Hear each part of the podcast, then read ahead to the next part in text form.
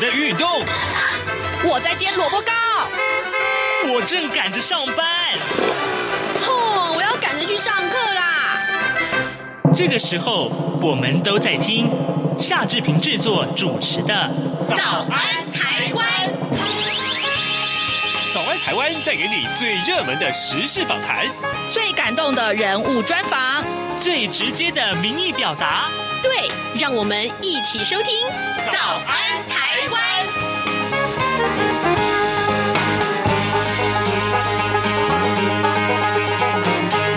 早安，台湾！我是夏志平。今天是二零二一年的十月二十六号，星期二。今天呢，呃，到了呃每个月的下旬啊，我们会跟美国之音白宫记者黄耀毅来连线啊。今天我们要跟廖耀毅啊一块来讨论了有关于这段时间以来最重要的美中台三边关系。还有呢，就是在几个小时之前，美国政府有新宣布了一个规定啊，就是美国未来入境美国的。施打疫苗的这个呃，之前啊，入境之前必须施打哪些疫苗的规定？那当然，这个消息我们待会也会请耀毅跟大家一块来分享的。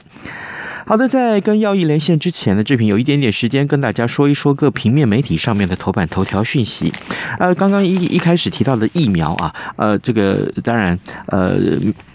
国人啊，呃，春节国人返台的话，打算要维持这个十四天的检疫，这件事情受到大家的瞩目。农历春节国人返台检疫的这个措施啊，呃，大家都想说，哎，要不要现在就来赶快宣布了呢？中央流行疫情指挥中心昨天说了，八到十月份啊，在机场采检确诊境外的移入啊，高达百分之七十七是完整接种疫苗之后的突破性感染。那么预计啊，检疫十四天的这个措施将不会有改变，不会调整的。那么返台的旅客仍然要先订妥防疫旅馆或者是集中检疫所。那至于开放边境这个措施呢，指挥官陈时中他说啊，至少要等第一季的疫苗覆盖率啊的达到七成，还有第二季的达到六成才会考虑。所以这件事情也就是有关于未来呃明年过年的时候啊、呃、这个返台的旅课应该要注意的细节。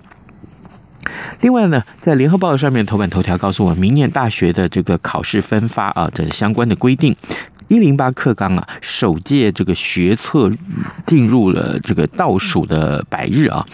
那么，根据大学甄选入学委员会昨天公布各校系繁星的推荐，还有个人申请，还有就是考试分发三大招生管道的参采科考科。那么，考试分发变革尤其是剧烈。那明年开始首度开放各科系采计学测成绩，高达八成四的全国。科系啊，一千八百六十一个系所都宣布将会采计。那另外，繁星推荐则要增加啊，这个采计高三上学期的在校成绩。这件事情也是受到大家瞩目的。另外，就是《中国时报》上面头版头条讯息是有关于这个台梵的这个，还有这个中国跟啊这个梵蒂冈的建交的问题。呃，意大利的这个最大报啊，叫做呃《晚邮报》。那么他在二十四号独家披露了，呃，这个。呃，这样的一个消息说呢，美中角力啊持续不断。那么梵蒂冈呢夹在中间很为难。那中国正在施加压力，要求呃教廷跟台湾断交，要换取中梵建交。那么教廷则是坚持说，先在北京设大使馆，再谈台梵关系。呃，中国对这个并没有退让，使得这个情势陷入了僵持。这也是中国时报今天早上所为您关注的这个头版头条讯息。现在时间早晨七点。零四分二十一秒了，我们先进一段广告，广告过后马上就回到节目的现场来。有人形容二零二零年是台湾的 Parkes 元年，使用手机可随时随地收听的形式，滋养了听觉，丰富了视野。而你也加入了 Parkes 的行列了吗？央广新闻部制播的众多精彩节目，陆续在各大 Parkes 平台上架。包括早安台湾、两岸 ING、这样看中国、张振霖时间、蔡明芳时间，还有这样看香港、舍之岂能藏乎？想跟你聊聊天，以及港式大排档节目，通通随点随听。欢迎透过 Sound 声浪平台搜寻央广节目名称，就可以收听到精彩的央广新闻节目。快拿起手机，让我们在 Podcast 平台相见。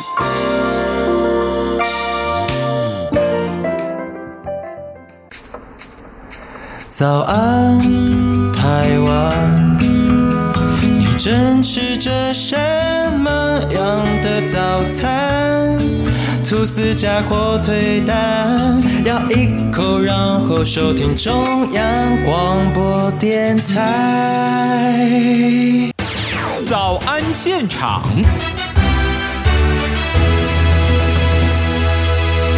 这里是中央广播电台台湾之音，您所收听的节目是《早安台湾》，我是夏志平。此刻时间早上七点零五分五十六秒了啊！来，我们在每个月的下旬都会跟耀义一块连线啊。美国之音白宫记者黄耀义今天要为我们带来什么样的消息呢？耀义，早安哦！哎，志平你好，各位央广的听众朋友们，大家好，我是黄耀毅。是，谢谢耀毅再度与我们的连线。耀毅，首先我们来观测一个最新的一个讯息啊，呃，美国政府在刚刚几个小时之前才宣布了这个呃接种疫苗呃没有接种没有完全接种疫苗不得入境美国的一些新规定。那么大家都瞩目，什么时候开始？还有呢，要接种哪些疫苗才可以进入美国的境内呢？是，所以呃，就是在今天，就十月二十五号，白宫就呃告诉记者说，就有一个背景简报会叫大家参加，嗯，然后当中就是来讲了，就是关于这个十一月八号要来实施的这个新规定的一些的细节跟详情。那么也知道，拜登总统也是在之后呢，今天下午已经签了这一个呃行政命令，就是要来实施了。那么这个从十一月八号开始呢，所有来要来入境美国的外国人，就是非美国公民或是非绿卡持有者呢，嗯，就必须要出示啊实体的纸本的证明，或者是数位版本的证明，说你在施打疫苗的所在国的公共卫生部门或是政府机关提供的官方新冠疫苗接种证明，说你是完全接种。那我们知道完全接种，就是说有的是疫苗是要打两针的，有的是打一剂就可以的。那啊、呃，在登机之前的航空公司要来。检视说你这个接种证明卡上面呢，第一个是否是美国认可的合格疫苗，第二个你是否打完应打剂量，第三个你的接种时间日期，直接确定说你是在登机之前的两个星期以前就要打完最后的一针，然后说只要是在美国认可的合格疫苗里面混打两种也是可以接受的。那除了这个进入航空的。之外呢，美国南北边境就是跟墨西哥、加拿大这个边境陆地的这个入关管制也会比照航空一样的做法。那么到底哪些是合格疫苗？大家就很关注。那么今天白宫就说呢，根据美国的这个 CDC 啊，认为可以这个入境美国的新冠疫苗，就是美国的 FDA、美国的食药局跟世卫组织批准其使用的疫苗。那刚刚讲了两种混打也可以。嗯，那么呃，这只有七种，也就是。辉瑞 BNT 的疫苗，莫德纳的疫苗跟强生疫苗，这三种是美国境内已经核准的。那世卫呢也批准使用的疫苗，包括这个台湾制造的 AZ 的疫苗，还有这个中国的国药疫苗、中国科兴疫苗，还有印度的 Covid Shield 疫苗，总共七种。那除了你要维持接种之外呢，还不是那么简单。你还要出示三天内的阴性病毒检测证明，而且美国只接受 PCR 或者是抗体检测两种证明，三天内你是阴性的，然后你才能够登机。所以完全接种还要三天内的阴性证明。那如果你是没有接种的这个旅客呢，不管你是美国公民还是非美国公民，都必须出示一天内。阴性病毒证明，那这个就越来越严了。那在什么样的情况之下说是可以不用接种呢？白宫今年也有呃，就是有宣布哦，也就是说，如果你今天是十八岁以下的青少年或儿童，因为目前可以给十八岁以下青少年儿童打的只有辉瑞而已，对，所以大家都没办法打，所以他就说这个我可以让你破例外入境。第二个是，如果你本身是参加某些新冠疫苗的临床实验的参与者，那可能会导致你。打不同的疫苗会有一些影响实验效果。第二个是你对疫苗呃疫苗可能有医疗的禁忌者，例如说你医你身体健康情况不能够打疫苗的人，还有就是美国政府发出给你证明说你是有紧急或人道理由必须入境美国。那最后一个呢是说。啊、呃，因为缺乏疫苗，导致目前疫苗覆盖率不足一成的国家，并且你是持有非旅游签证。那这个白宫资深告诉我们说呢，目前有约五十个国家的疫苗覆盖率是低于百分之十，但只有这些是例外，其他都不能够例外这样子。那说这些例外的人入境美国之后，如果你打算停超流超过六十天，除了极少数可能医疗的呃身体健康情况的例外之外，它规定如果你要超过六十天。例外入境之后，你全部要在美国境内来给我施打新冠的疫苗。那我们刚才大家就很关注，就是说呢，像俄俄罗斯的自己研发的所谓这个卫星 V 啊，啊 Sputnik V 疫苗，或是台湾自己研发的这个高端疫苗呢，现在对现在都没有在美国的核准的这个名单上面，那怎么办？入境的名单上面。那所以我们的记者就询问了，说怎么办？这些人，那资深官员表示说呢。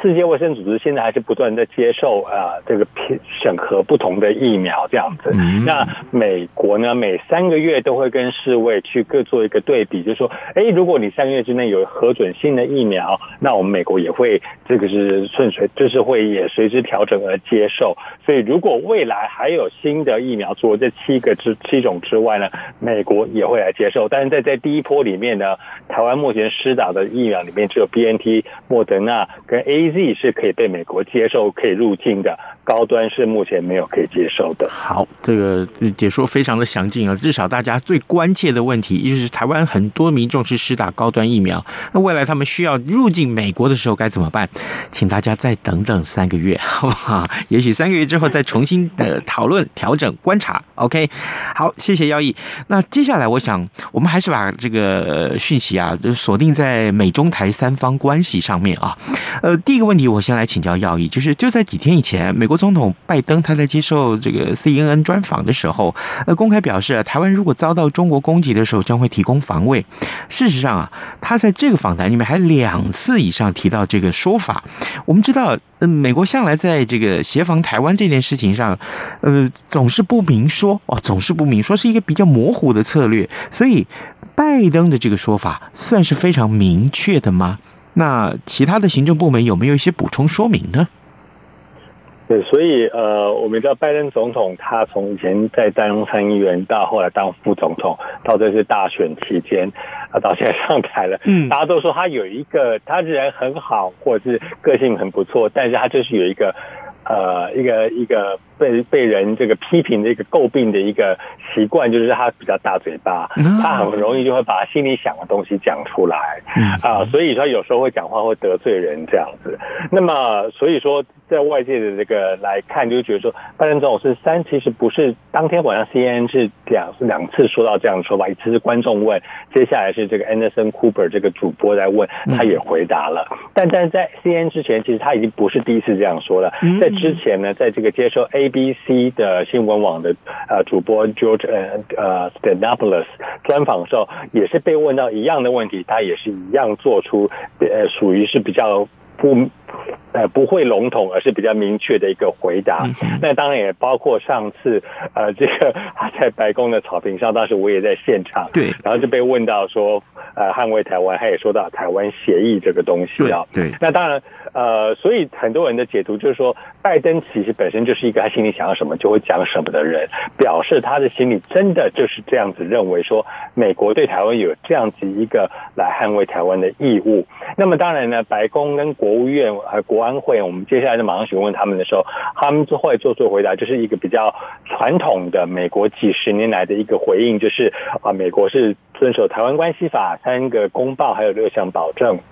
嗯，那当然，我们也很有趣的一个点，跟就是我也慢慢观察到，就是后来呢几个资深官员，包括像白宫发言人沙奇在回应的问题的时候，后来甚至连三公报六保证都没有讲，他就直接讲说，我们跟台湾的这个。防卫的，或者是这个啊的承诺，都是基于台湾关系法，然后就只有提到台湾关系法了。那所以也可以看得出来呢，其实很多人在讨论，也是说，其实台湾关系法真的是美国国会通过的一个正式的法律。嗯，那很多人就说，它法律上的位阶位阶呢，其实对于美国行政当局来讲是非常重要，也必须要遵守的。那刚好呢，我今天也询也访问了这个美国智库传统基金会的一个军事专家啊，也问到这个问题是说，哎，因为他们的这个立场其实是比较保守派，跟拜登是比较相反的，但是这个专家他。的这个他叫做 Dakota Wood，他是一个中校退伍，现在在那边做军事分析专家。嗯、那他也是说呢，他说基本上美国的确哦啊、呃、是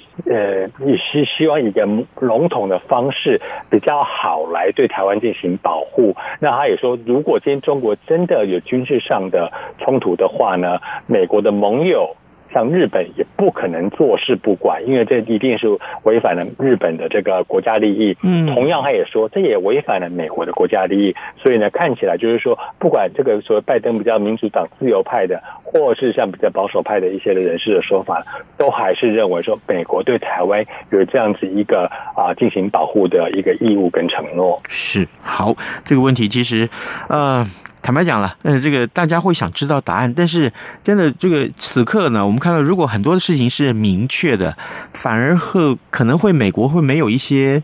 退步啊，或者说是这个呃转环的空间。那么好，这个事情当然很敏感，所以呢，我们还是留在一些更仔细或更完整的观察。各位听众，今天早上志平为您呃连线访问的是呃美国之音白宫记者黄耀义。我们每个月都会跟耀义连线一次。那么今天呢，我们首先锁定了就是关于疫苗的新规定，还有就是美中台三方关系。事实上，美中台三方关系也是我们这个单元设立一个很重要的目的啊，呃，特别是。呃，前几天哦，我还看到了，就是嗯，美国的前国务卿莱斯，他也有一则谈话很受到瞩目。呃，要一，这个时候我也想请您为我们的听众来会诊一下，莱斯在当时说了些什么？为什么各界会去重视他呢？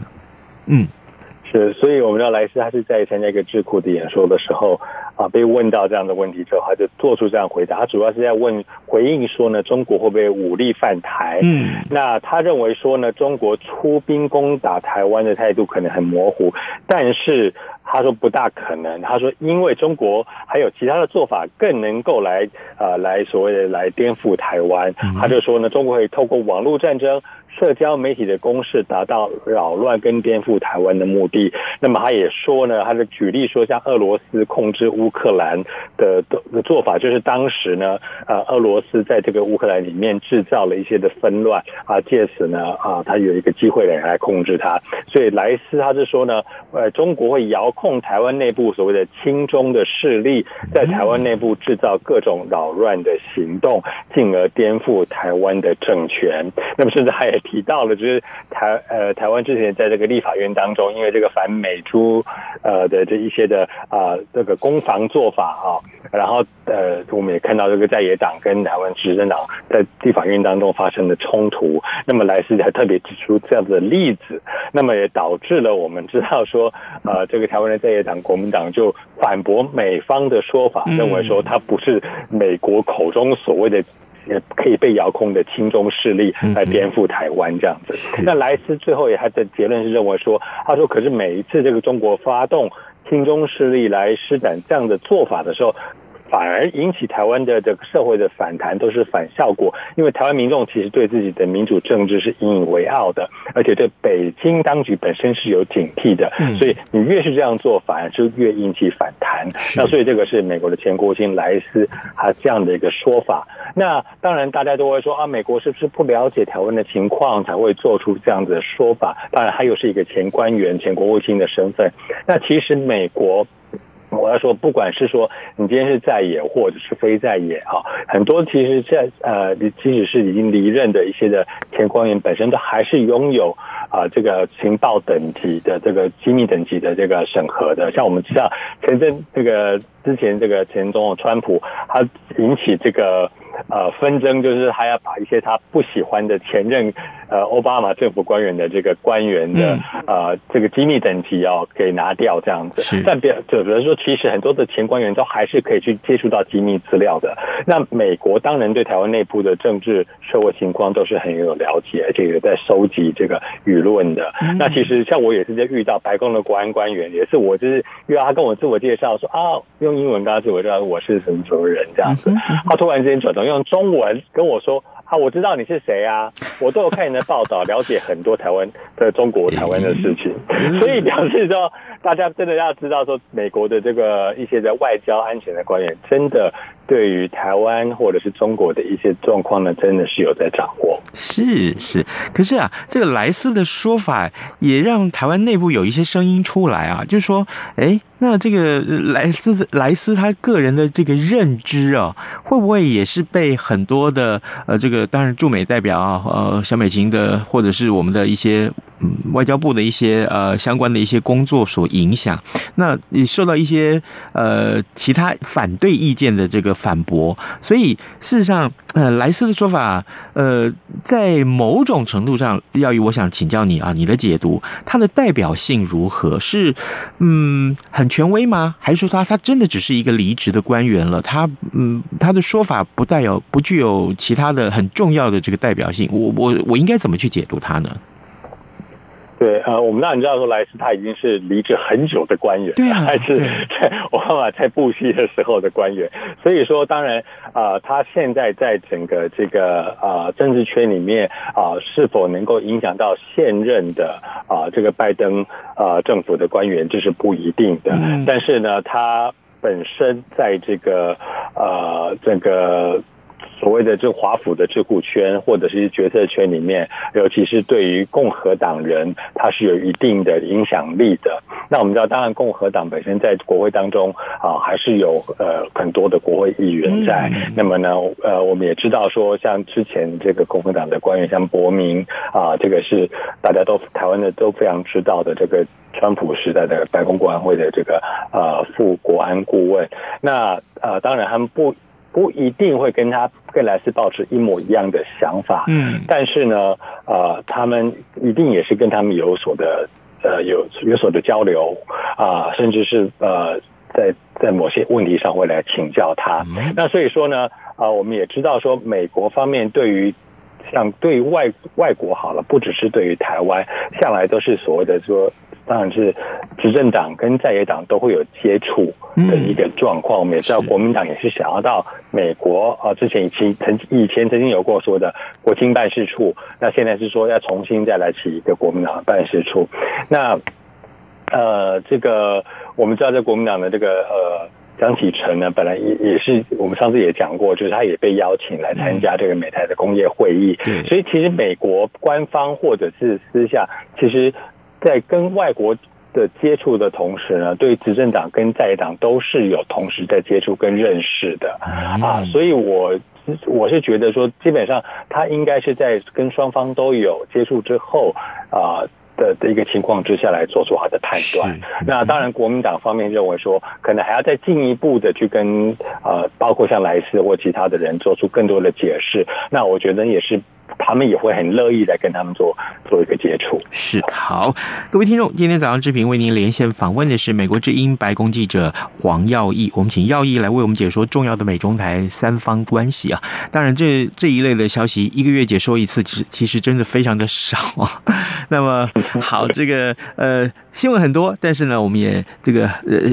在这一方面的获得其他的观察是需要靠耀毅来提供给我们意见的。那除了这些重大的就是美中台三方的关系之外，其实我也很想啊，多跟耀毅聊一聊比较轻松的话题，因为我们在这个微信上面的一些朋友，也就是说啊，其实耀毅可以聊的面向很多哟啊，耀毅，所以接下来我们聊一些比较轻松的话题好了啊，这个台湾啊，这个最近当然不是台湾，全世界最流行的、最夯的一个戏叫做《鱿鱼游戏》，我还蛮好奇的，《鱿鱼游戏》在美国这个流行的程度如何，引起了话题不少吧？啊，对，没错，这个游游戏，这个这个排行榜第一名哦，美国人就是大家都在讲，大家都在看这样，嗯嗯嗯，然后呃，你知道下个礼拜就是美国的万圣节嘛，嗯，现在这个鱿鱼游戏里面的这个衣服已经都成为这个热门选购商品，包括就是那参赛者穿的绿色的运动，而且这其实还蛮好，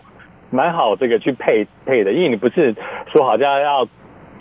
穿的多美或者多贵的衣服，绿色的运动服其实还蛮方便拿到的，然后就贴一个号码牌，这样说你是几号这样子。然后或者是说对方那个警卫，然后他的那个啊的衣服，然后上面是圆形啊、方形或三角形。所以这个万圣节今年的大热门的衣服就是鱿鱼游戏。然后我们也看到很多的美国的 YouTuber 也都是说，哎，会自己来这个呃来就用鱿鱼游戏的这个内容，然后来来做一些这个模仿，像是有这个。一些黑人的 YouTuber 就说：“哎，我他们有鱿鱼游戏，但是他们比的是打篮球，或者是大家比跳舞，然后的比输的话就会被枪决什么的。然后他也看到一个是很有很有名的一个啊一个中东的 YouTuber 啊，还住在美国，然后他就做出来就是说他的鱿鱼球游戏的那个。”